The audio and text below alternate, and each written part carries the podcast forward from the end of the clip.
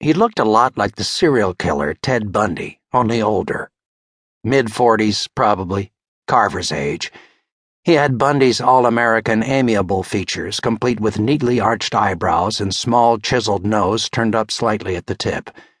The same innocent blue eyes and a mouth always ready to smile, even when things were going bad.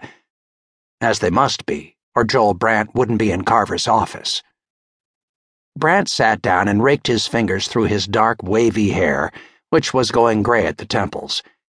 He was wearing pleated blue slacks and a gray sport coat over a white shirt without a tie.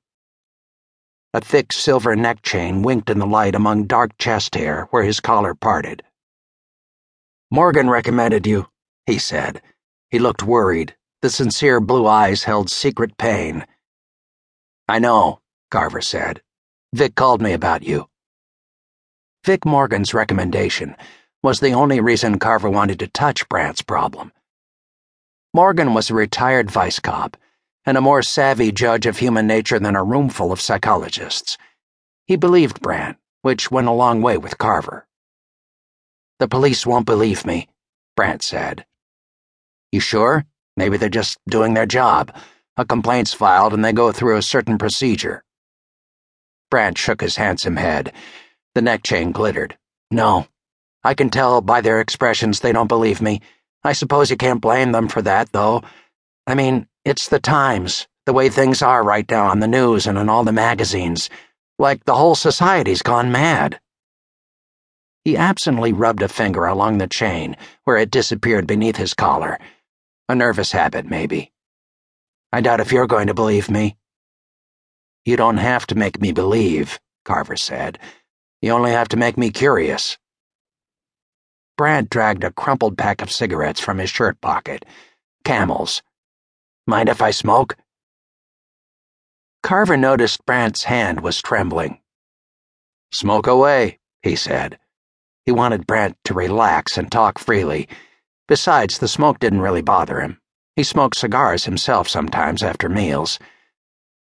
Brandt stuck what appeared to be the last cigarette from the pack between his lips then fished around in a pocket and withdrew a silver lighter. It took him three tries to get the lighter to work, then he sucked in enough smoke to burn away half an inch of the cigarette. He threw his head back and exhaled toward the ceiling. For several seconds, he watched the smoke spread out up there, then lowered his gaze and looked directly at Carver. His eyes were calm now, but one corner of his mouth twitched slightly before he began to speak. I'm what could be described as a reasonably successful businessman, Mr. Carver. My company, Brandt Development, is a small construction firm specializing in residential real estate. You might have seen Brandt Estates, our newest subdivision off the highway west of town.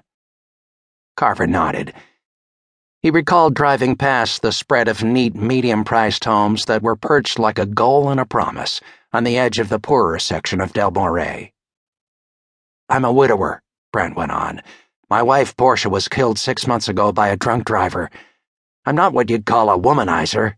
In fact, I hardly have any social life at all. I spend most of my time working.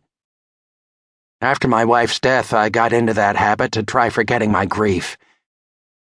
An expression almost palpably sad passed over his features, as if gravity had given them an extra tug.